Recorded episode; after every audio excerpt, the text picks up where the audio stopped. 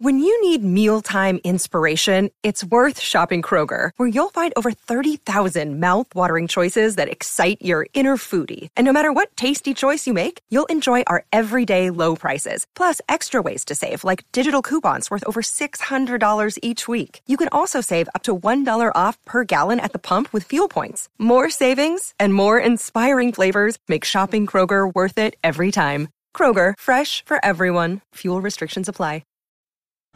This episode is brought to you by Snapple. Want to know another Snapple fact? The first hot air balloon passengers were a sheep, a duck, and a rooster. Ridiculous. Check out snapple.com to find ridiculously flavored Snapple near you. Listen, if you're always running to the bathroom and sometimes just can't make it, we need to talk. You're not alone. I was just like you until I spoke to an expert physician about Axonics therapy. It changed everything. It didn't just give me bladder control, it gave me my life back. Axonics therapy is not another drug. It's just a tiny device you barely have to think about. And it can give you real, lasting relief. You can even try it out first to make sure it works for you. Just take the first step. Get started at findrealrelief.com. That's findrealrelief.com. It's time to get your life back. Consult a bladder specialist to find out if Axonics is right for you. Results and experiences may vary. Risks can result from Axonics therapy that may require surgical intervention. Available by prescription only. For more information about safety and potential risks, go to findrealrelief.com. Hello and welcome to episode 37 of Potteroonie. And this week I am talking to a girl called Rachel Orieff, who I met in Barcelona.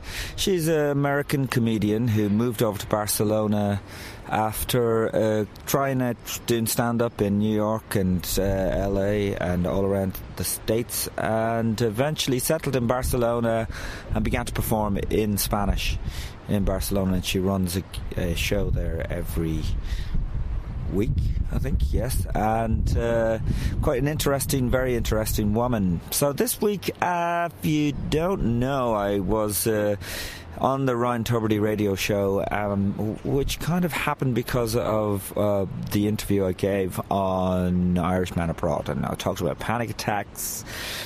And well, I got a bit emotional on the Ryan Tubridy show. Um, I was interviewed by the the uh, researcher a couple of times, and they kind of got onto this the the background to you know my mother and all death and all that and uh, and her illness and all that and I, I did get emotional after uh, talking to the researcher a couple of times so I was nervous going in and yeah I just couldn't hold it together but I you know, it feels really weird to be that kind of open or naked emotionally in front of the public. But um, but I did get loads of really amazing messages from people on uh, Twitter and uh, on on uh, Facebook and uh, through my uh, emails. People who know me well and, pe- and people texted me who know me, and they've everyone seems to have not everyone, but a lot of people have a story as well that, and they've shared them with me, and uh, so it's been it's been pretty co- amazing in that sense. Quite quite an emotional roller coaster of a week, but because I never expected that for my for, for myself to actually kind of break down on air. Uh, but there you go. Certainly would never have thought I would do something like that 20 years ago. There's no way that would have happened. So maybe that's a it's a it's a good thing. Um, but thank you to everybody who contacted me, and I haven't had no negative response. So it's it's all been good. Um, so uh, yeah, so uh, yep, here we go. Here's uh, Rachel Orieff. Enjoy.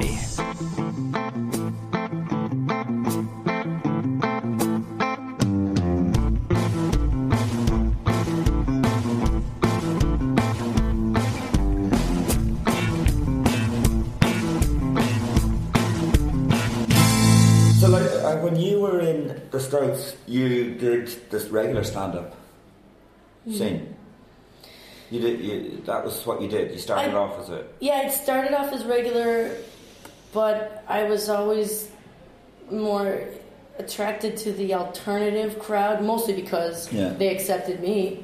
Yeah. And because like the regular stand up is you know is very rigid and you'd Mm. go to the clubs. I'm talking about the late mid to late 90s and they'd be like all right you need so many punchlines per minute you, Mm. um, you need to have a rhythm you need to have a voice Yeah. you, they were very specific which works in their clubs and i was still figuring shit out so like the nicest rejection i ever got was from his name was lucien hold he's dead Mm. now he had sclerosis Oh. um, scleroderma no scleroderma sorry it was a really nice Mm. refreshingly nice comedy club owner in New York, amazing. And he said he he saw me. He, I tested for him at his club, and he goes, "You're you're not a you're not a stand up.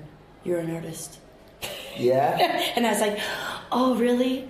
He's like, "So you can't be in my club?" And I was like, "Oh, but I'm an artist." Okay, good. nice way to Yeah, nice tell way. someone they can't be. yeah, yeah, that they're not, we don't want you.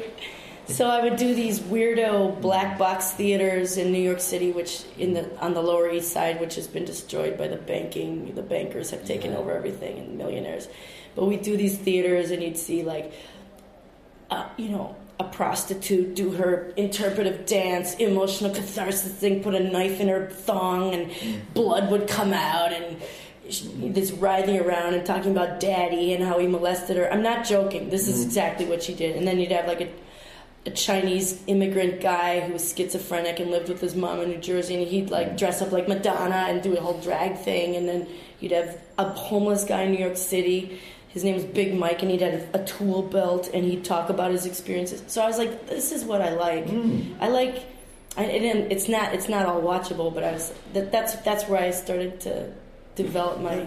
So that's all gone. You know, I, I, I Why- like that kind of like, stuff. how the hell did you even find out about me? Why do you want to interview me? I don't even Oh, because I read about. Oh, first of all, I asked Sarah if there's anyone. I just like whenever I'm away to uh, interview someone on the podcast because it gets boring if I'm just interviewing the same comedians and musicians forever. So when I was in New York, I interviewed a guy who's a writer. Um, can't remember his name now, but um, you know, I went to London. I interviewed a Shanne Bradley who was in a band called the Nipple Erectors. That was Shane MacGowan's first Oh, okay. band. You know, so it was Yeah. And we walked around um, the cemetery that Malcolm McLaren is buried in and talked. Dead.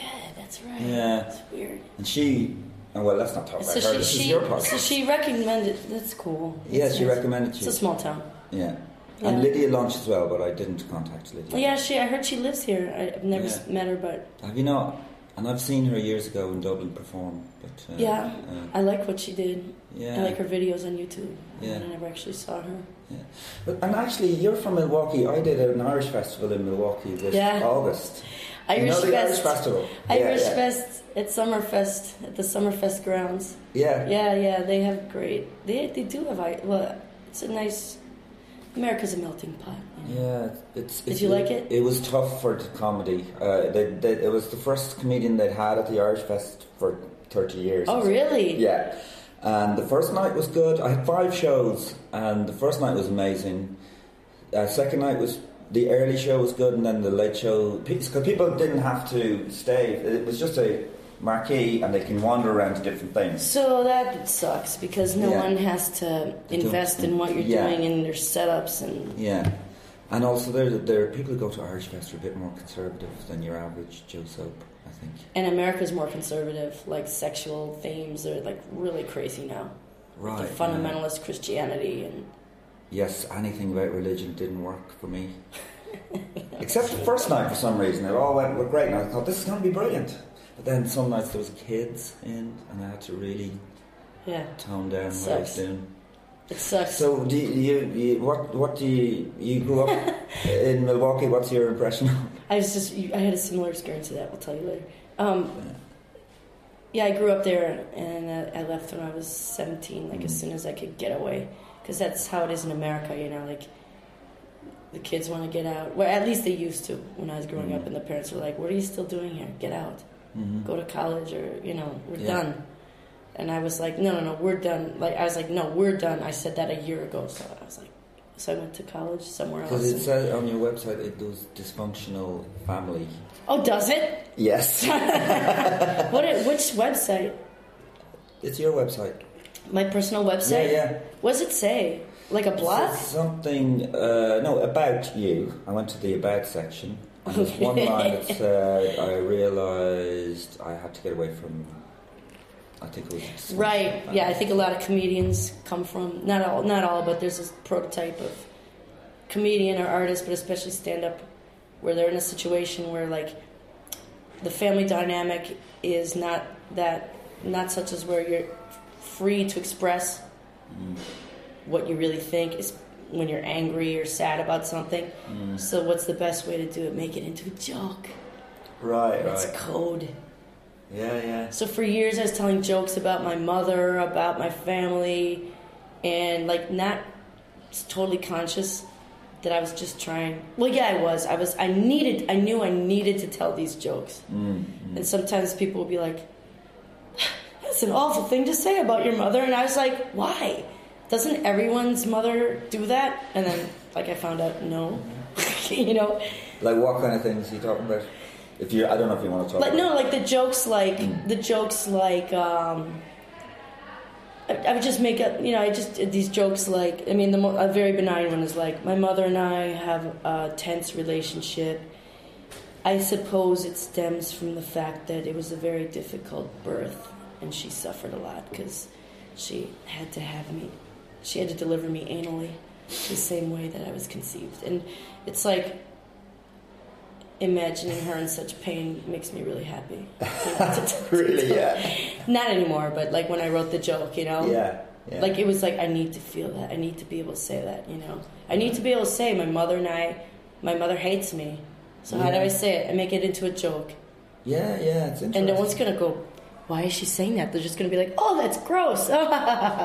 you know? Yeah, yeah. And, you can And then sometimes there were jokes that I'd say, and I thought, I would think, okay, they're not going to be funny to everybody, but a lot of people will think they're funny. And nobody, maybe one person out of 200 did. And I'm like, because they came from the same exact abusive situation that I did. So that, that'd be, because one of my jokes was like, uh, the thing that makes a mother's love so special is the fact that all mothers secretly want to kill their children and eat them. And so you're really grateful when they don't. And that's just basically a narrative of like uh, an abusive household where the the uh, like an abused child is feels love for their abuser when they don't abuse them. You know, who's gonna get that? Yeah, yeah, yeah. A lot of people, it Right. turns out, but Yeah. you know, but maybe they're not aware, or they're, Yeah. maybe they can't laugh at that. You know, And does that like um, uh, affect your relationships as well? I, you know, some people have this. I think I might be a bit like that, where you can't accept being loved because your uh, formative relationship was one of kind of emotional. yeah, I wrote a lot about that so, actually. yeah. Yeah, actually, you can't you can't accept that. That was one of my jokes. Also, like like when I'd be bombing, I'd say, I I love being a stand up comic so much Mm-hmm. because here on the stage, I can feel. What did I say? Oh, because I grew up in an abusive family, so I feel the same. Like I, this, that's comfortable to me, and I feel. Yeah, yeah, You that's know, right, like yeah. So I one- love feeling your hatred. At least I know I exist. You know, like Yeah. you can't accept people's love because it makes you feel guilty because you feel you don't deserve it and you feel like you're a fraud that there's nothing about you to love and then on, on another level you also feel like i can't accept love because i don't even exist i'm a phantom i don't exist that's another part of it Do you also that's the more fun part because it doesn't hurt as much Right. Do you also also think uh, not really trust the fact that someone loves you? You Nah, they they keep saying it, but I don't believe it. Did, did that ever? Yeah, yeah. They Yeah, say yeah, like yeah. actually, and, and like people like would come up to me after my shows, and they'd be like, "I love." Like they could be the most passionate. You, you changed my life. Like they could say the best thing you could ever hear. Yeah. And like my soul would go, boop, like up to the ceiling and just hang out, and like my body would, like my robot body would accept it and say the right things, Mm. and I'd be like, I can't. It's not real. I don't. I, I don't. You know. And then and then I forget about it like I, you know, like I, like the distant. This is what I want to talk about. When you're on stage, I'm just going to close that door as well. Mm-hmm. There's a bit of sound. don't jump. Was that depressing? Yeah. Nope. So yeah. So I'm just gonna. This is really fun. Whoa! Sorry, you were about to say something, and I just keep. No, keep- like keep as a that train of comedian. I don't know. uh, I don't know. You, like, like after the show, like I was thinking about you when you were in the show last night, and like you had to walk through the fucking crowd when you're all done. You know, Yeah, you're no- like, "Thank you, good night," and then you're like, No. and it like takes you ten minutes, and, and, and I saw like you didn't look at anyone, and I was like, oh, because like I hate I hate it when there's no green room to disappear into because all of a sudden people who have they think they've been watching you and know they think they know you. And they're, they're, then they're like, they want to talk to you because they think you're going to be as great a guy as that guy Yeah, that yeah, just yeah, saw on stage. And it just feels so crushingly disappointing when you, You can't deliver. disappoint them, yeah, I know. Yeah. I know if everybody could see what happens in the green room when there's four comics sitting around, that's just they look really depressed before they go on. There's nothing exciting happening. No, The audience probably think we're all in there just gagging away and having a laugh. Yeah, I think I think stand up comedy is one of the mis- most misunderstood Yeah. professions in every way. yeah. From like, let me tell you a joke, I know you'll love it, to like, you know, they think you're a happy person, to they think that you're real. you know? Yeah, yeah. So like like if people are talking to you after a show, do you find it hard to even listen, like to even take in and have a conversation? Yeah. Yeah. I'm listening. I'm, I'm pretending to listen. You're just you're just like you're still like not you have to come down, right? Mm, yeah. You're like in a disassoci- dissociative state. Quite often I'm thinking of bits I did wrong or bits I knew bit I did in my head. So there's someone talking and I'm just thinking of that. That's good. That's more health. That sounds more healthy because you're actually still working. Mm. Because you're still like you're being productive. Yeah, I guess so, yeah. Whereas like I go on stage and it's like was gonna say something really offensive, so I'll say it oh. because we're fucking. I, I go on stage and I'm like, it's like something. I'm not gonna say it, it's not funny anymore. I go on stage and it's like I don't even remember what happened. Like I remember. I know. I know if I feel. I, I know if I feel good or bad generally about what happened, but mm-hmm. but like I don't remember. That's pretty disturbing. Yeah, really, yeah. It's like, what am I and who am I and where am I? You don't actually I remember what happened on stage. I mean, You go into a different. I, I record things. Yeah. So later, Yeah. but like I don't. It's like a dissociative state. Yeah? That's Yeah. interesting. And actually, I, I realized I like being on stage because I'm an introvert. I don't like a lot of stimulus, stimuli, social stimuli coming at me. Yeah. So, on, and people are like, "How can you be an introvert and be on stage?" And I'm like, "Because that way I have all of you very far away from me, and I can see exactly what's going on, and I Yeah. can control you." It's pretty sick. No, it's amazing. I know, because it's not the same as interacting with people being on stage. You know, it's No, it's not. It's a completely different thing. no, it's a monologue.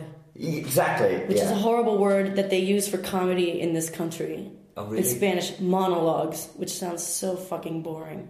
Yeah, you know, they don't say they don't say comedia, they, or they don't have stand-up comedy. You know, You're doing a monologue. monologue, which could be dramatic or but It could be a presentation for your workmates, yeah, Monologue. monologue.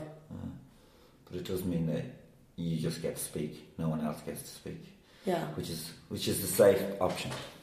And so when you did when you did the the scene then in in America, you did you finish with the stand up scene pretty quickly and go to? You said you went to this other kind of club where all sorts of I always well, wait, well it, when I got there, when Hmm. I I started in Austin, Texas. They had this club called the Velveeta Room, which Yeah. was great. yeah. Austin is great. If you ever been there? No, I'd love to go. You know, Wonderful yeah, wasn't, people. Uh, Slackers made in Austin. Yeah. yeah, yeah, yeah. Yeah, a lot of uh, the, the hippie pothead culture, very laid back. Hmm. You know, a lot of Mexican Latino influence and a very artsy scene and great music. Yeah, yeah. Great music. Oh yeah. music. Is REM from Austin? They're from Athens, Georgia. Oh. Athens, Georgia, yeah. yeah, yeah. But in Austin, the the comedy and the music scene um, interacted a lot, Mm-hmm. a lot more than other cities that I lived in afterwards, like in New York or So LA. comedy and music on the same night. just Or- like like okay like this things have things seem to have changed a lot since i left the us Yeah. but like when i was starting to do comedy musicians did their thing comedians did their thing and com- there was a g- comedian with a guitar, you know, Mm-hmm. but musicians and comedians respected each other, but like Didn't interact or. they didn't interact. They didn't do the same shows. Mm-hmm. Musicians didn't try comedy. Comedians didn't. Well, the, the the saying was that musicians always wanted to do comedy, and the comedians were failed musicians uh, Yeah. in a lot of cases. Yeah, yeah, yeah. Yeah, like it, bitter failed musicians. but now it seems like there's a lot of in the there's a lot more interaction, like like celebrities and comedians, like Zach Galifianakis started the Between Two Ferns things. Yeah, that's brilliant. Yeah, and um, uh, just a lot more interaction. Like a lot, they they've kind of broken down these barriers dif- between these arts, you know. And I think it's very cool. Cool. Actually, didn't Zach Galifianakis and a few others do a tour called Comedians of Comedy? Yeah. Yeah. And I they- know all those people. Oh, do you? I, I used to do comedy with them. Oh, really? Yeah, yeah. Um, so like when I was doing comedy in New York, you know, I mean New York, that's you can't get any higher, you know, up the ladder. So Mm. the clubs were very stringent in what they wanted, Mm. and there was this comedy scene that was burgeoning at the time, Mm. which was already getting its its backlash, but it was a reaction against the '80s the dominant 80s hacky male driven um, stand up punchline not very reality based comedy and these this this comedy scene was called the alternative comedy scene or it was called integrity based comedy which sounds Yeah. awful janeane garofalo used to use that term integrity based That comedy sounds bit- yeah. it sounds extremely self-righteous Yeah, yeah, it does. Yeah, yeah. But the point was, we're gonna tell the truth, and we're I don't know. It's just it was just a different personality type Yeah. instead of the hey. It was like who are you talking about in the eighties? The, these are people like who that were the old style. Like Robin. Okay, Robin Williams, but uh, Yeah. like just like, Like all the Dice big Man, comedians. Like? Hmm? Dice Man, Dice Man Clay. oh, Dice was hated by, Yeah. by these comics by then. Yeah, Yeah, and yeah, and yeah. like that kind of although stuff. now I respect, I don't respect what he did, but I, I, I, now I see the whole context. You know, Right, yeah. if someone's telling their truth and their truth is misogynistic, racist, hateful, disgusting shit, what fuck? I support that. What, what are you gonna do? Lie? Don't Right, lie. yeah, yeah. If you don't like it, walk out or turn it off. I. Right, yeah. And that's where he came from, and he was reflecting that as well. Yeah, and now it's like it's, it's so funny to see his decline, his decay. You know, like everybody, he be, he becomes an old man. He's out of shape. He's got these huge Robert Evans glasses, and now he, he's he's kind of lovable. You know, and you Yeah. you feel sorry for the guy, and you see the vulnerability Yeah. that from which that fear-based aggression came, Hmm. and you can actually, oh, okay, makes sense, and, and you appreciate Hmm. that truth of Andrew Dice Clay. Right, yeah, yeah. You know? yeah. I didn't really get it. But at the time in the eighties, he was on top. He was holding people Oh. down. You know, he was Yeah. he was oppressing women. Not him, but he represented everything that fucking made my life miserable and gave people's lives miserable and Yeah. whatever. Who wants to see another powerful white guy exercising his power? That's boring. Hmm. But a lot of people liked that. But uh, it wasn't funny so much as people went there to uh, assert that attitude, wasn't it? And they kind of go, yeah, yeah. Well, Yeah. They, weren't, they weren't laughing, they were more punching the air. Yeah, and that character, which Yeah. is always fun, that Brooklyn Goomba, like people Yeah. just love that character, and Yeah. that's what he was. So, sorry, I'm So taking the so reaction long. anyway against this, and, and not necessarily just Dice Man Clay, but that, and what kind of comedians are you talking about then are the new style? Well, this this was new in the late in the, the mid to late '90s, but these Mm. underdog comedians started coming up that were like.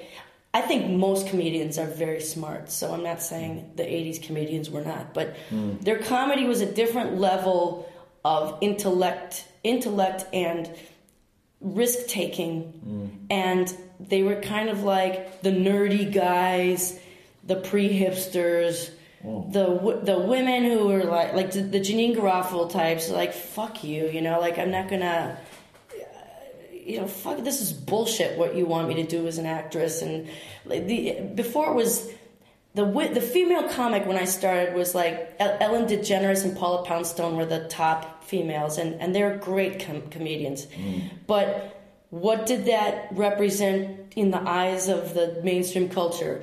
Mm. Closeted gay women, women who aren't really attractive, and and there was this mm. concept like attractive women can't be funny. You know, if you if it's if you have the misfortune of being a female comic, you better be unattractive too, because then you, it's just too much of an uphill battle. You know. And Sarah Silverman just destroyed that. Yeah. You know, so when I when I got to New York, there was Marc Maron, who's got that podcast, What the Fuck, I know, WTF. inspired me to Yeah. do my own podcast. Yeah. Yeah. That guy has not had. He was he was pegged by New York Magazine or Time Out New York, one of these big New York magazines, Yeah. as like one of the f- four top promising like soon to be celebrity comedians in like 1993 or Yeah. four. You know him, Sarah Silverman, Louis C.K. Yeah. and who else? I don't know, maybe David Cross or somebody. But Marc Maron was the one who like it never took off for him. Mm-hmm. Louis C.K. became huge. Sarah Silverman. When I first saw when I first saw those people, when I first saw Sarah Silverman, I was like, "Fuck, I love this woman. She is sociopathically funny. She scares me. Mm. She's so funny. She scares me. Like she does not spoon feed anything. She does not. She does not explain herself. Yeah. She just hands over society's neuroses straight up, Mm. you know, and no dilution and lets people put it in their pipe and smoke it, you know. Mm. And she was performing for these hip crowds, mm. so they got it. But I was like, fuck, I was just thinking, as a woman saying the stuff she's saying, as anybody, but as a, God, you know, she's got some balls on her. Because she'd say with this delivery, like this really earnest, kind of childlike, innocent delivery, these the most vile thoughts. Yeah. And her humor, you know, like if you're a dumb person, you could listen to her racist humor and think, "Oh, that's funny." She said "nigger," you know. But her, actually, her her comedy had to. It seemed obvious to me had this deeply moral root Yeah. and a deeply political, um, very specific political point of view. Yeah. Pretty clever. Very clever. Yeah. She was constantly commenting on white people's racism and privilege and and Mm. capitalistic culture and first world privilege and Mm. it was like being punched in the gut listening to her jokes. Yeah. And no sugarcoating, no laughing at her own stuff, no preparing us with a smile. Yeah. They- no, and that they do that here Oh, do they? Yeah. all the time. Yeah. Yeah. I'm a comedian, so I gotta laugh at every joke I say to remind you that it's comedy. So just in case you get mad, in case I cross the line. I know. I know what really bugs me is when a comedian uh, pretends that he can't stop laughing at something he just said. you know, Horrible. it's really awful. Especially when you see the same comic.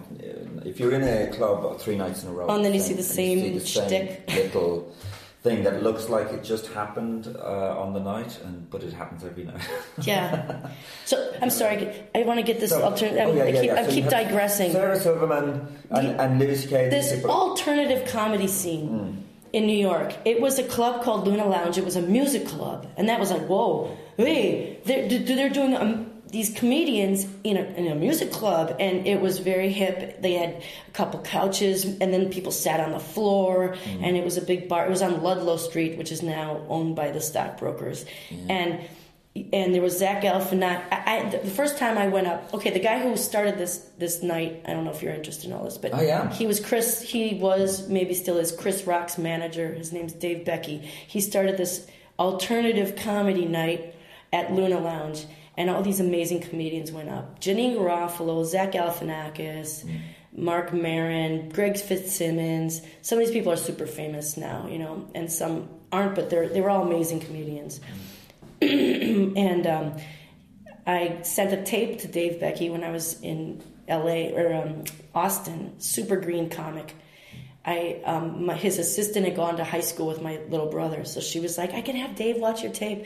And it, you know, it was like three months, like a new comedian. I was a chick, and he was like, hey, you know, you're pretty good. Come up at my, cl- you can go up at my club. Come to New York. And I was like, oh, okay. And then I went to New York and Just moved yeah, I just moved there. Well, there was kind of a drama. I was with a drug dealer, and we had to leave because he mailed a package of pot to uh, Michigan, and it got intercepted. So we left qu- quicker. You know, Okay. yeah, it was. Yeah. I had a few things to work out. Two reasons to So yeah, so then we get to New York. I'm like, okay, I'm here. I'm a fugitive from justice, and I'm ready to go up. And then he was like, um, okay, thanks. but he did let me go up, up at the club. I thought, you know, oh, this guy will manage me. You know, of course he didn't because he's managing really great comedians. but he, I did go up at the club, and I had to follow Rich Hall, the guy who had this Rich Hall, I know Rich Hall. Yeah, I've met him. Sniglets guy. Yeah, he's, he's huge in the UK now. Yeah? Ireland. They love him in Ireland. Yeah. Yeah, he's good. Yeah, yeah. I had to follow him. I was like, oh Yeah. my fucking god! And Sarah Silverman up, went up that night. Dave Chappelle would go up at that club. Yeah. Uh, incredible comedians, Wow. and there were comedians like Dave Attell. Yeah, he's the comics comic, or at least he used to be. He's a great comic. Dave Attell would, was also a client of Dave Becky's. Mm-hmm. Dave Becky managed him, and Dave Attell was like, "This alternative comedy label is bullshit. I'm not going to part. I don't submit to this marketing Mm. scheme." So he refused to go up because he would only go up at straight clubs because he was such a tough comic. You know, he was so. And I think a lot of us who were in the alternative comedy scene, and maybe some of them will be mad at me for saying, but I'll speak for myself.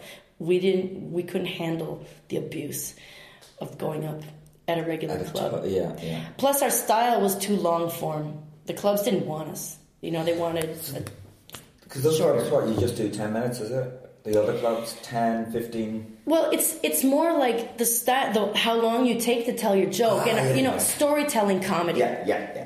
So so you got to pay attention. You got to be invested in the show. You got to, you know, you got to want to hear it till the end, and it builds and builds and builds, and then it's a Yeah. reward. But if it's a comedy club and people are drunk and, you know, maybe not the most sophisticated crowd, you have to get it quicker. You know, Yeah. stand a punch. Mm-hmm. So Which drains the life out of comedy, that kind of club. it kind, Well, yeah. it, it just makes it very formulaic because if you want to get a joke out to drunk audience, it's got to be quick.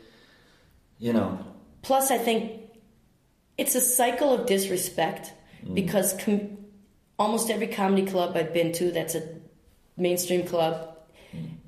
um, sticks it to the audience with the prices of the drinks. I mm. know they have to make a profit. You have to have a two drink minimum, but th- they, you know, they're not treated very well. It's it's a mass turnover, and and the worst is like the comedy cellar in New York. You know, they just treat you like shit. Mm. And they stick you, you know, you have to pay a shitload of money. So then the audience is resentful mm. of the venue, and then the comics get a beating from the audience. yeah, yeah.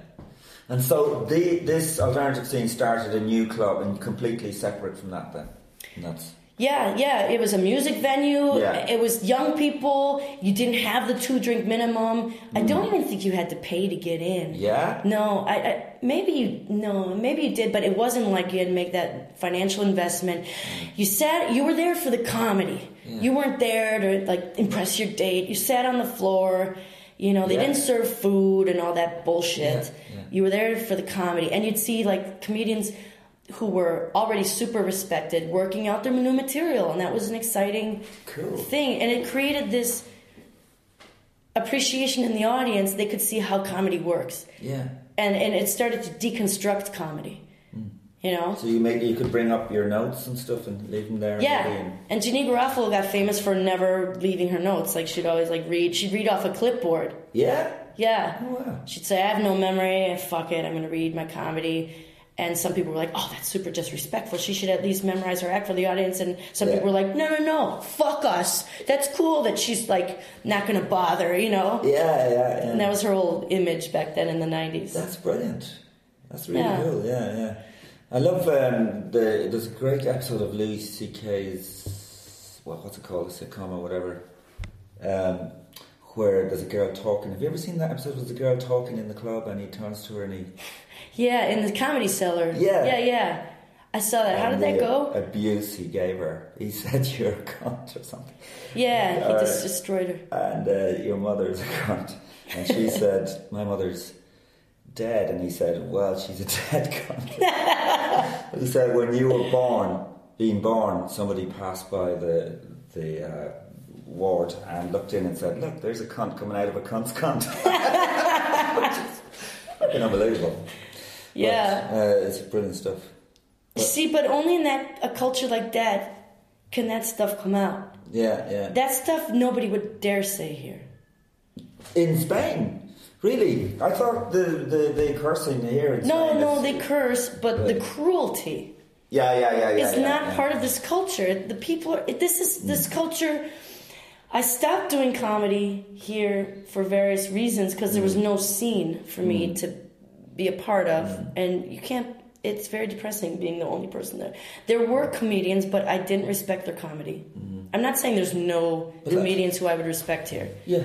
I just can't bear to filter them out. Right. Yeah, I can't yeah. bear to watch work, yeah. comedy that mm, it, it twists a knife in my stomach when I see people being fake, clowny, stereotypical, condescending to the audience. The material's not funny. None of it's real. Mm. It's just manipulative. I can't take it. It hurts me. Yeah, yeah. I, I with you there. I'm with you. So I'm like, let's let's go, ahead. back because Yeah. you, you you were part of that scene. What happened then? so um, You're in New York. You've moved to New York. yeah, I was in New York. Did you? and and then I met, ended up and I I developed I would do these one woman shows Mm-hmm. uh, in these weirdo black box thea- theaters and then like do and I got picked up by an agency there Mm-hmm. that was bi-coastal and then um, because when I, once I got with that agency I moved to LA Mm-hmm. to, to um, pursue the stand up the stand up hopefully a sitcom career right that That's- everyone was trying to do Is that what every uh, American comic does eventually? Back then they did. I Yeah. don't know what they do now. Maybe they try to get their own podcast or something. I, I haven't been in America since like I cut everything off. I cut like I don't Yeah, I don't know. I mean I've been back a couple times but I don't even keep up. yeah. Like I wish I did. But so much has changed. But yeah, that's what people comedians would get their eight minutes. they try to get picked up by an agency, try to get on TV, the Tonight Show, or you know Letterman or whatever, Comedy Central, so that they could get seen by um, networks, and then they would have you know meetings and try to you know pitch a show to be made about them. Yeah. But that was their their comic material, and usually And you you got to go to LA to be doing that, right? Yeah, LA or, or New York, and, and actually got I got a shot. I was in the Montreal Comedy Festival just for laughs, Oh yeah, and that at the time was the biggest comedy festival in North America. yeah. I think it's been superseded now. So I was on the New Faces showcase, and I got some meetings after that. You know, with uh, Worldwide Pants, David Letterman's Yeah. company, and uh, can't things were going well couple. for you then, right? But but nothing came of it. You mm-hmm. know, nothing came of it. I wasn't I wasn't good enough. My set wasn't good enough. I wasn't devi- defined enough as a comic. There's mm-hmm. just there's too many good comedians. Mm-hmm. And then I started to lose focus on the stand up. I started to get more into piano. T- I mean, I always played the piano and singing. I have a CD called How to Be Happy All the Time. Oh cool. It's on Spotify and it was Yes. uh, yeah, satirical songs. Cool. Oh. That and so I started to get more into like I mm-hmm. started to lose focus on the stand up. Mm-hmm. So then people started to say, "It's you know, why are you giving me the CD? Are you a stand up or a musician? You know?" Mm-hmm. And it didn't help me in that way, and I started to lose interest. And personal things were going on too, where I just I couldn't focus on doing all the work that you need to do, you know, to Well, to you still in advance. the relationship with the guy from Austin? No, No. No, thank goodness he left me. Yeah. Yeah, when we were in New York, he found a waitress at his the bar he was working at. He Yeah. started getting on a thing with her, and then he told me that we were over. So he did me a favor. Okay. But um, no, I was I got married when I was in New York. We moved to, out to LA, and we we're divorced. After we divorced, he wrote like five awesome lit books. My husband. You He was yeah, yeah. His name's Bob Powers. Bob Powers, and the Sounds like a porno name, but he's actually a real guy. He, Sounds- Is one of them's called Happy Cruelty Day. Another one's called um, he wrote some kind of choose your own adventure. The terrible, horrible temp to perm debacle. Yeah. Um, where something about werewolves. Okay, I'll check them out. Yeah. Actually, I haven't heard of them, but Yeah. I, you know, sometimes comedians can filter all the fucked up things in their life into their comedy, and I couldn't. It was like, it, it was, I had to figure out my life, you know, before more could happen. And I was being impeded by my life circumstance. I was like all over the place. yeah. So then when I was like in this all over the place state, because what else happened in LA? Not much. In Montreal Comedy Festival, I was a total dick to Jimmy Kimmel. We were, and he it was he was before he got the the show, his, talk show. Yeah. And we had to share a van ride to the airport, and he was there with his brother. And Jimmy Kimmel is just the way he seems like he's the most down to earth, nice, humble guy. But I hated his show that he had done on Comedy Central, The Man Show, with Adam Carolla, who I can't stand. Yeah. Um, Podcast King, Adam Carolla, but I can't stand the guy. Like, I just hate his personality. And I hated their show, The Man Show. So because of that, I I did to Jimmy Kimmel what I hate it, what I hate what people do to me, you know, where they judge me because of like one joke I said or that they didn't agree with, you know. Yeah.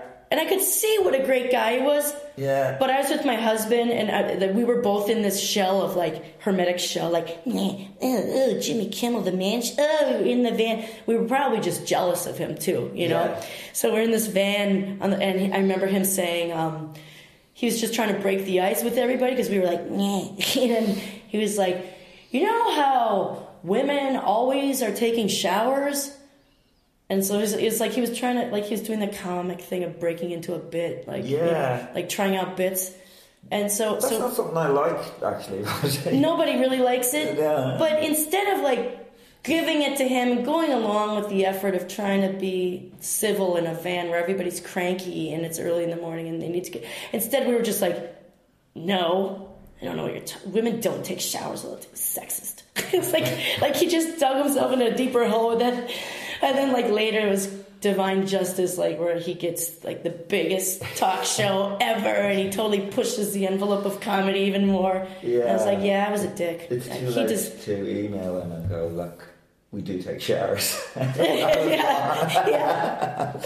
yeah, uh, it's funny actually. I've done that before, where you um meet someone and you find something that you they did probably loads of good stuff, and but you find the one thing you didn't like, and then decide for some reason you're going to be really honest with them about how you didn't like that thing. I don't know what is. It's a real self-destructive thing to do, isn't it? To yeah, it's like it's infantile. yeah, I think because either you feel like you need to take this performer, showbiz person, glamorous person down a peg, mm. Or you actually think that they're interested in your personal life or your thoughts when they don't know you from dick. yeah, Why would you think that? Hmm. And on conversely, I don't know, you know the English language better than me. Or inversely, yeah. Conversely, I think. comedians. Do you know the comedian? You know she is Maria Bamford. I I've gigged with her in Dublin. She's a She's she was a, she was my neighbor and we were good friends when I lived in LA. Yeah, yeah. Wonderful comedian and person. S- So one time she was talking like after the first time she went to England. Mm. Um, she was back in LA and she's very vulnerable, you know. Mm. You know her. She comes across that way. Yeah. yeah, yeah, And she is. yeah. And so she's telling this story in like an open mic, and we're all dying laughing because we could so relate. She's like, You know, I did this gig in England, and it was a really rowdy crowd, and I'm telling my jokes, and there's this guy that decides to heckle me. And so, like, and she goes, I was doing really, really well. Everyone liked what I was doing, mm-hmm. but one guy didn't. So instead of just putting him down or doing what you got to do with the heckler and then moving on, I stopped the show mm. and asked him why he didn't like me. That is. 200 people, I focus on the one dick Yeah. and ask, why don't you like me? Yeah, And what does he say? He stands up and announces in front of this room full of people, because you're ugly. Oh my God. And she barely had time to turn her head and walk to the edge of the stage and give the mic to the MC and leave crying.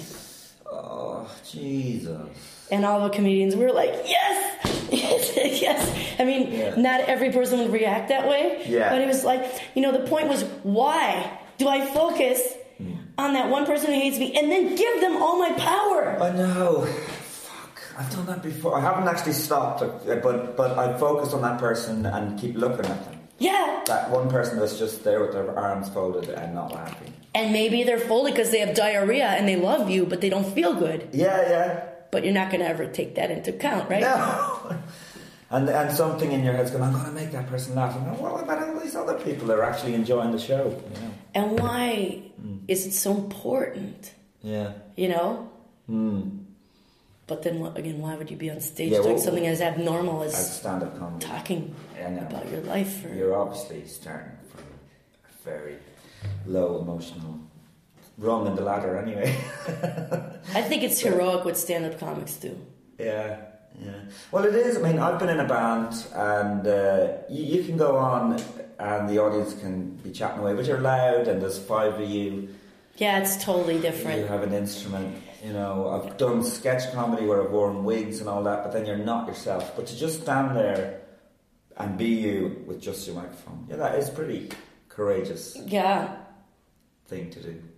Of all those things. And so you you you uh, decided at that point to leave the states, was it, or Yeah. uh, when? 2003. Yeah, yeah. I actually it was a totally impulse move. Like I, I was temping. At, you know, you know how it is if you're a comedian, you work some shitty Yeah. office job, or Yeah. you work in a strip club, or you you're a bartender. Or you, Hmm. I don't know. You do something right. I mean, this is a thing. Like I had friends who like made it. They were on a big series, and then the series got canceled, and they went back to Are bartending. you serious? Yeah. Really? I mean, they didn't get their own series made, but like, you know, I had friends who were, oh, she got cast in a series as an, as an ensemble uh, group, you know, and and it's the hot new series, and it lasted like less than a season, and guess what? She hasn't had that kind of job since. That's that's, That's tough. it's tough. That's what it is, right? And you're in the sea of hungry people. I get the impression in America that, that there is that massive jump. Like if you you can go from probably working a part time job to stand up, and suddenly it could take off. Would that be true? I don't know. It never happened to me. It could. I don't know. If you know, you're just lucky, or You can marry some rich guy too. Well, uh, you could do that. You could do the. Anna Nicole Smith thing, Yeah, you, who was really very funny, by the way. But she was very her? funny. No, I just saw her series. Did you ever see it?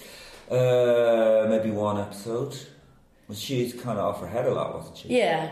Yeah. But she had a spark. She had a, she had that Texas. She had a like the worst beginnings probably ever. Like like just came from total shit, Yeah. white trash, poor background, like no culture whatsoever. And she had a personality. Mm. You know, she that that stuff doesn't happen just because you have big tits and you look good. You have to have some kind of magnetism and personality and some kind of intelligence, even if it's not common sense intelligence. But you got it. She knew how to work the old man. You know, Oh, yeah, yeah, yeah. she. I mean, Amazing, actually. but anyways, yeah. So I was temping in this awful, um, particularly awful insurance company down in downtown LA before it got hip. During the lunch break, you could actually go to the, like a bar and see the taxi dancers. You know, like they were like these really downtrodden semi-prostitute women who would you could pay them to dance with you. Yeah, Kind of, yeah. like a like a lap dance type thing. Yeah, but you'd like dance like it was. They were like Latino Or bars. just dance around the floor, not in a private. Yeah, like dance with them, like with them. like yeah, it was Oh, weird. It's like some throwback to decades past, and it was in this weird phantom zone. I mean, if you're in LA, Yeah. if you're in Hollywood trying to make it as a actor or performer, you don't want to be temping in downtown LA Yeah. because geographically it's like a different city Yeah, from the the rest of LA, and you're and it's also a time warp. right. It's Charles Bukowski land. Yeah. You know? Totally decadent. I would take the subway there. LA had a subway that was like three inches long, and it would go like to the downtown and drop me off at my horrible job. So at that job, I bought some plane tickets for Barcelona. Like, I need a vacation. Oh, right. They so just- initially just a vacation. Yeah, like Americans don't take vacations. Mm. Like we don't, we don't enjoy. We we can't enjoy life and experience new things and disconnect. You know. Mm. And so I decided to take a vacation because they just offered me to per- offered me a permanent position at this insurance company, and I was about to take it, and I knew I'd ruin my life if I did that. So I'm like, no, I'm going to take a vacation in Barcelona for too long, so that they'll have to fire some, get someone else. Yeah, right, right, right, right. So I did that and met a guy here, fell in love, and just decided, no, I'm okay. I'm done with that. I'm I'm here now. Cool. Cool, but why did I do that? You know. Yeah, but yeah. that's what I did, and I just continued to do what I did always over there, but here and in Spanish. But did you know? Did you speak Spanish before you came? I thought I did, but and above all, I thought I understood it. Mm. But you know, like Mexican Spanish is different from Spanish Spanish. Right, right. So it took me like a year of being on stage before I could actually get comfortable, really comfortable doing it, like an hour, hour and a half long show, all in Spanish. Oh yeah, well that's not bad. You know. And you can you can you translate stuff that you were doing in English directly in Spanish? I did. I did translate did? some stuff, but then quickly I started because I I came here with the purpose of integrating fully into the culture. Mm. I actually came here running away from there, so I didn't want to be reminded of the U.S. I Mm. didn't want to be in the expat bubble. I never did comedy in English Oh really? ever. Oh. I did one night. I announced. I did it in a bar. I was freaking out. I didn't feel funny. I felt stressed out. I didn't enjoy it. Yeah. And that was like 10 years after I'd been here. So, like, I've always done it in Spanish, and I just quickly learned because I lived here with a Spanish guy and his Spanish family. I learned all the issues here and that I wanted to talk about. So, I just started doing comedy that referenced this this culture. Yeah, yeah, cool. So, I don't, maybe I'm the only guiri here who does that, or at least for a while I was. Yeah, right. I mean, not, not in Spain, but in Barcelona. And did you? Was there a scene here, like a comedy scene here? No. No. So where were you doing it then? I, I, I got a theater oh, you did your own shows. Yeah, and I did my own shows in the, the theater at the. Yanti at the Llantiol. And then I was so lonely that I decided I need a. I I set up an open mic, but no one understood the concept of open mic here in 2004. Yeah. Now, now you hear the words open mic here, open mic, Yeah. but like nobody knew what that was, so I had to call it festival open mic Right. Yeah. just to just to give it some form, like it's a show. Yeah. And then I had to go uh, unearthing any kind of performer, whoever, like singers, mimes, Right. which I can't stand. you know, like any kind dan- flamenco dancers, anything to put together a variety show. Yeah. And I. And and I that lasted like a year, and it was fun, but it was too much work because people here weren't dying to perform yeah. they didn't they didn't need to their lives are too good or at least they were Yeah. their lives are too comfortable they don't need to express all this stuff their lives are their lives are art yeah. They- think that's they have lunches that can last three hours you know right? Right. not so much anymore but back then their, their their lives are totally different they're they have such beauty incorporated into the daily life i'm talking about from an american perspective Yeah. that they don't need to um, what's it called sublimate the suffering Mm. into art as much as maybe in american more eh, less empathetic cultures i'm getting into deep shit here No, that's interesting though. Why? Why that they, they don't feel the need to. they yeah maybe now they do more because their economies, to, you know Yeah. destroyed and Yeah, like just like Ireland. Yeah. yeah Ireland, Portugal, uh, Greece, Greece. and Spain. It's called pigs. right right Yeah. We're all Catholic countries as well. You shouldn't be allowed to have a credit card at Catholics. You just go crazy. Free money! damn yeah And don't think of the just- consequences. that really does impact a lot of the the, the, whole mentality. So then the, the open mic, I got tired of doing it, and I thought I got to do something easier, but will still bring. The whole reason I did the open mic is because I was lonely. So I I- then I came up with the idea of doing a karaoke that was freakish. You were lonely. You you were. I was artistically lonely Ah. and creatively lonely. Like I missed. Can you mean? Can you imagine what it is to go from like spending like the last ten years surrounded by brilliant creators, writers, comedians um, from you know in Austin and New York and L.A. Just the mm. best to going to like Barcelona, mm. where that doesn't exist at mm. all. There's other things that are amazing here, but that was not one of them. And I was just totally alone and mm. didn't have anyone to bounce ideas off, didn't have anybody to watch, to be inspired by. And the YouTube thing wasn't um, All right. so strong yet. Yeah. So, mm. so I decided, well, I'm just gonna, you know, I'm just gonna try to create something where normal people from here can be freakish and be funny and it, it, see if it takes off. And I really didn't expect mm-hmm. anyone to be interested in the anti karaoke except expats from Britain and Ireland and the U.S. Mm-hmm. People spoke English and knew all the songs mm-hmm. because I, I t- just took English rock and roll repertoire, English speaking rock and roll repertoire Yeah, yeah. and it, and the local people fucking loved it. Really? Yeah. Yeah, especially the repressed Catalans. Mm. They they needed it. Yeah, all right, cool. They needed a forum to go crazy and be badass because they're they're very they're kind of proper. Not not proper. It's not the word, but they're more repressed.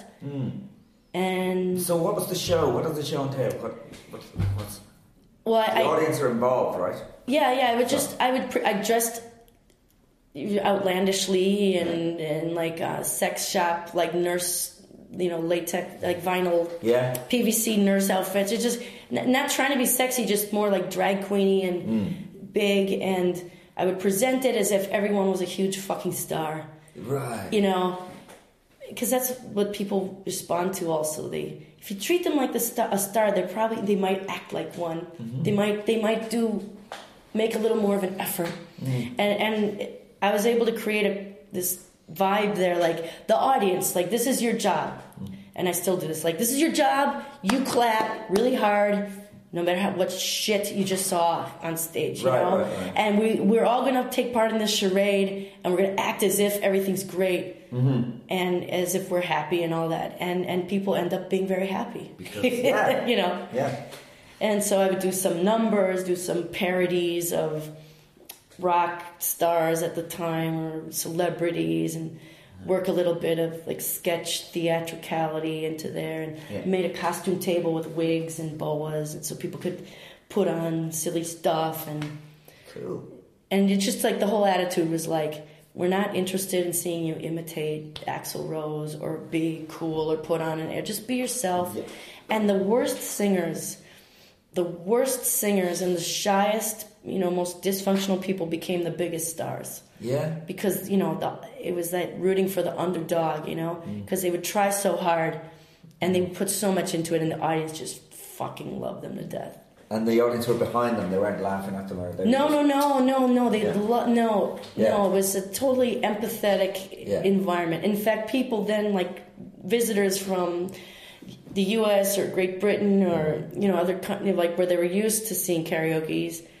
They would come in and they'd be like, "Oh my God, these Spanish people are amazing!" Like they'd be intimidated, like they know the songs better than me, and no, I'm not going up there Yeah. because we made it into a show. Yeah. It's not just a karaoke. No, it's not just yeah. It's life, life or death, you Yeah. know. And I guess people needed that. Cool. That's So- And that ran for, or that runs still. But, Yeah, yeah, but um, ten years. ten years. But uh, that was your first. That was that was the thing that That- kind of put my name.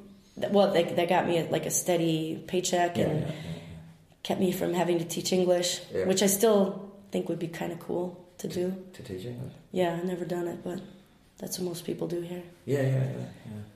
Yeah. And did you take it anywhere outside of Barcelona? Did you take it around? Yeah, I took it to Madrid Yeah. and to Andalusia. Yeah. and uh, to never outside the country. Oh, there was a company in England that was trying to get me to do a lot of pubs with it, and I just I didn't want to do it. Yeah. It's something I don't want to do outside. It's not a show you can actually. it's not a traveling show. You have to grow it organically from with the community. The community. Yeah, yeah, yeah. yeah. You have to build. People have to build their confidence and build their yeah. their persona and their you know uh, the audience has to build their understanding of it. Otherwise, it's just a regular karaoke. Yeah, yeah, yeah. I understand. Oh, Yeah. is it once a week then you're doing it? Or, I was doing it once a week, and now I'm taking a break, and we're doing our last show on January 22nd January at, 22nd. at Sidecar. God, I'd love to see it. Uh, oh, too bad you can't be. Oh no, you don't speak Spanish, right? No. I have a lounge show with a depressed exotic dancer called Coñólogos. Yeah? Yeah, and it's like I call it a comedy sex show. Like play the piano and sing and do some stand up, and she dances. She gives lap dances absently on the audience members and drinks their beer and throws glitter on them. And Wh- When is this on? this is on Thursdays at Bart's. Too bad. Well, I'll be back again. Yeah, you'll be back. Yeah. You really inspired me watching you do stand up. Yeah? Yeah, Well, that's nice to hear. I Inspired you to do some again? maybe like to do it again in English. To yeah, yeah.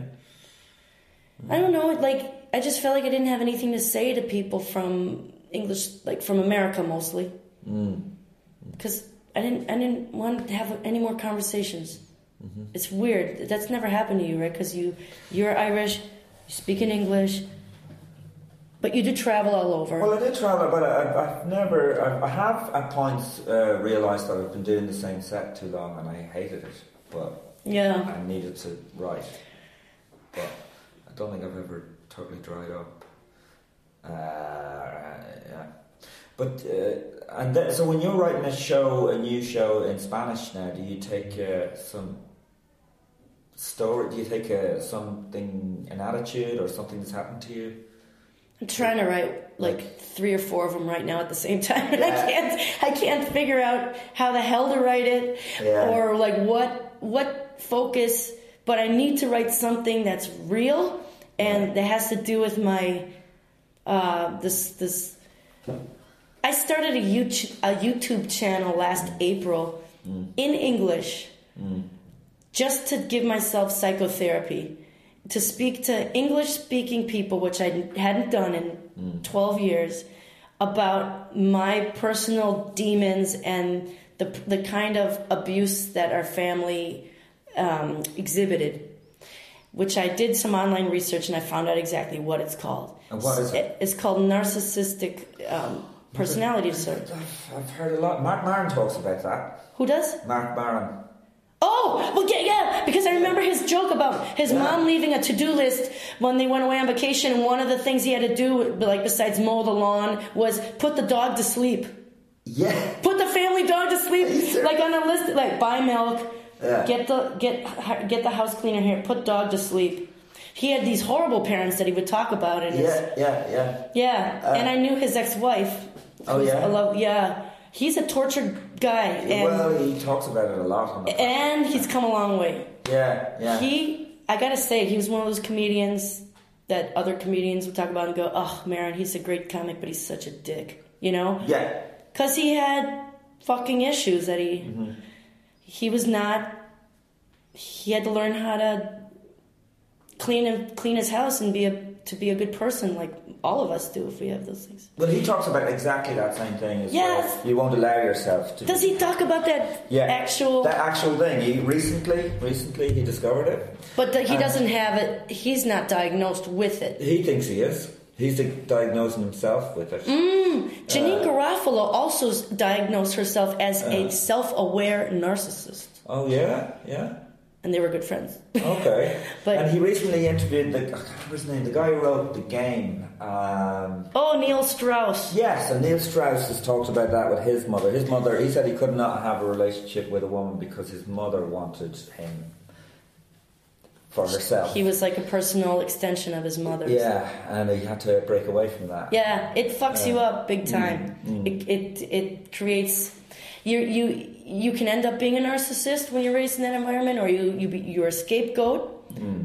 and you can also become a narcissist after becoming being a scapegoat. Or you're a golden child the favorite child like neil strauss was his mommy's little extension. So she treated him nicely but she really didn't because she never really saw him. She just saw him as part of herself.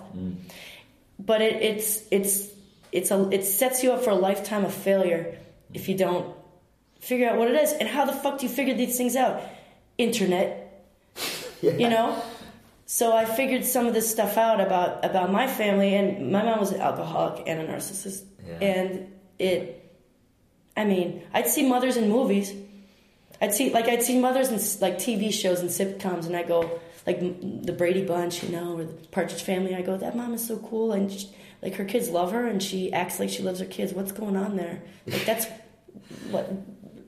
And I'd like like be embarrassed if my mom was in the room when these shows were on because it was so obvious like the glaring difference and i felt responsible you know so and then like i finally saw like the movie like ordinary people or mommy dearest and i'm like finally someone who looks like my mom you know? Like, eh, so so i started this youtube channel last year to just to talk about everything Yeah. t- all the stories and all the stuff and finally decode it but nobody knows about it. Oh, well, I must have a look. Is, you're talking about all growing up and all this kind of stuff. Yeah, and just Yeah. like identifying like this this behavior is here's an example of this behavior, something that happened to me when I was in sixth grade at a birthday party. Here, it's people need to they need to um, it, it helps so much to get.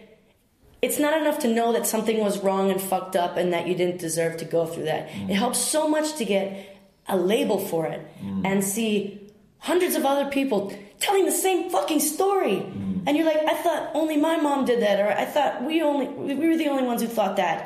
And you see, that's the beauty of of the internet. One of the good things. Mm. You you the, a critical mass develops, and all of a sudden the consciousness changes. Mm. And and the more people that dare to talk about it, Yeah. the more people other people talk about it Right. and the more everyone heals in the more the culture. anyways i'm sorry i'm trying to answer I'm- your question I'm, I'm really interested in that because I'm uh, uh, thinking along those lines as myself, and I've thought about doing uh, uh, what's it called? See, see, uh, behavior therapy. What's the C word at the beginning? cognitive, Cognitive behavior behavior therapy. Have you ever tried that? Or- no no. i haven't tried anything um, and Oh, here really? the the resources are even poorer Oh, okay. but okay. I've heard about that as opposed to another kind of therapy neurolinguistic no well we'll talk i'll send you emails yeah, I'll okay. look it up Yeah, yeah. Let's do that. Yeah, I think it's those things are good. Yeah. Anyways, in, in, in, in, in, answer to your question, I would like to make a show where I'm talking to Spanish people now. Mm-hmm. Because this channel I set up so, so the people here would not know about it. Oh, Because I have too much of a public profile. yeah, yeah. And I started to write these things on my blog, Mm-hmm. and it it was it was too much for me for my public. You know, it was just I didn't feel comfortable. I realized I need to I need to go back and be anonymous, anonymous on YouTube. So I I make videos in English, which I I hadn't spoken English for like ten years. You know, Really? I hadn't wanted to talk to people, but now I needed to talk English because I needed to talk to a foreign um, Yeah. element Yeah, yeah, yeah. where who would not know anything about me Yeah. because here people know too much about me.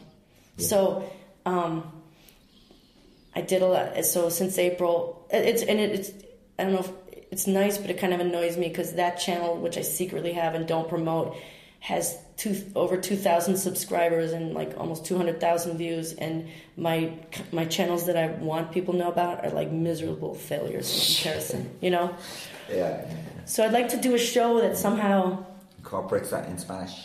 in Spanish and, and maybe in English, you know, do an mm. English show and really mm. talk about stuff that and, and, and make it funny. You know Yeah, cool. what stand up comics do, I heard. Yeah, yeah, yeah. Apparently, apparently, you have to be funny.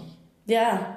but that's my favorite kind of comedy. Yeah. You know who Eddie Pepitone is? Yes, I know. I've gigged with him as well. In, in Fucking Brooklyn. love him. Yeah, he's good. There's something Buddha. He's called The bitter, Buddha. The bitter Buddha. Yeah. Buddha. Yeah, yeah, yeah. That's my favorite kind of comedian. yeah. You ever see his tweets?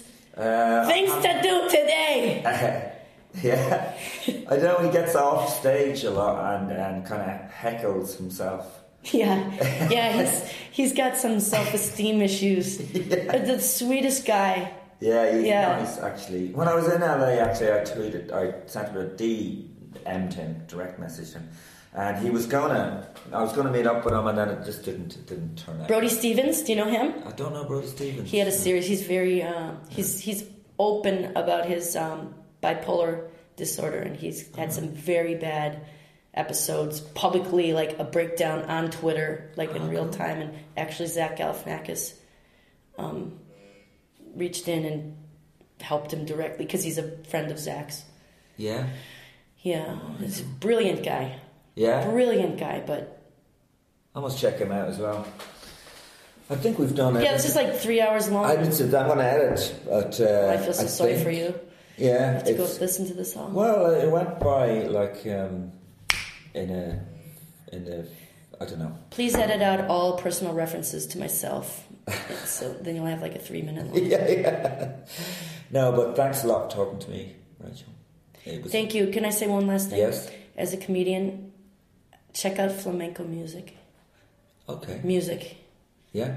Yeah, I'll send you some links. Oh, please do. Yeah, because comedy to me, stand up comedy is like it's pain with a twist, with a mm. twist on it. Or who mm. said it? it's it's ugly? It's it's anger with makeup on. Who said that? I don't know. somebody I, I can't remember. Well, stand up comedy is like sadness or anger with a twist to make it mm-hmm. presentable, mm-hmm. funny. But flamenco is just the same thing but direct, and you don't have to put a twist on it. Yeah. Yeah. Is that something you're going to do as well? Sorry, that must mean that we have to finish. Okay. Next interview.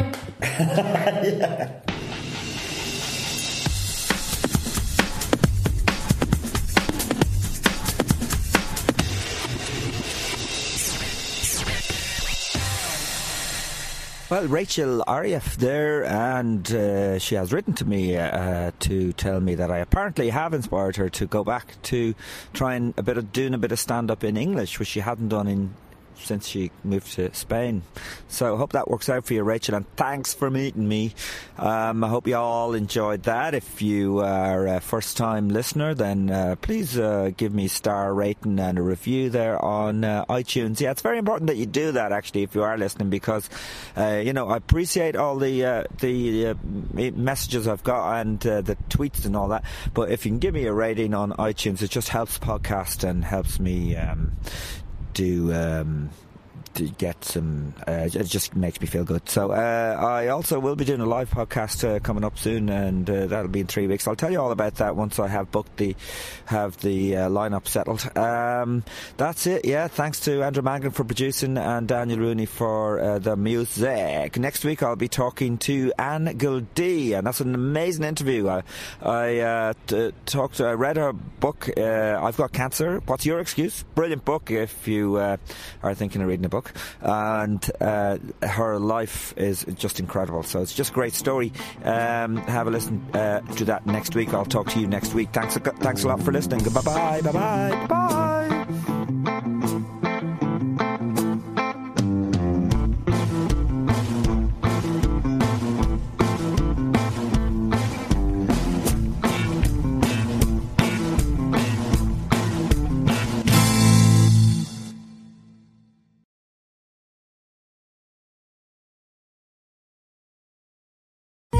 I'm seeing something. It's smiling at me. But not a friendly smile. The worst smile I've ever seen in my life. Do you see it right now? Smile. Rated R. Only in theaters September 30th.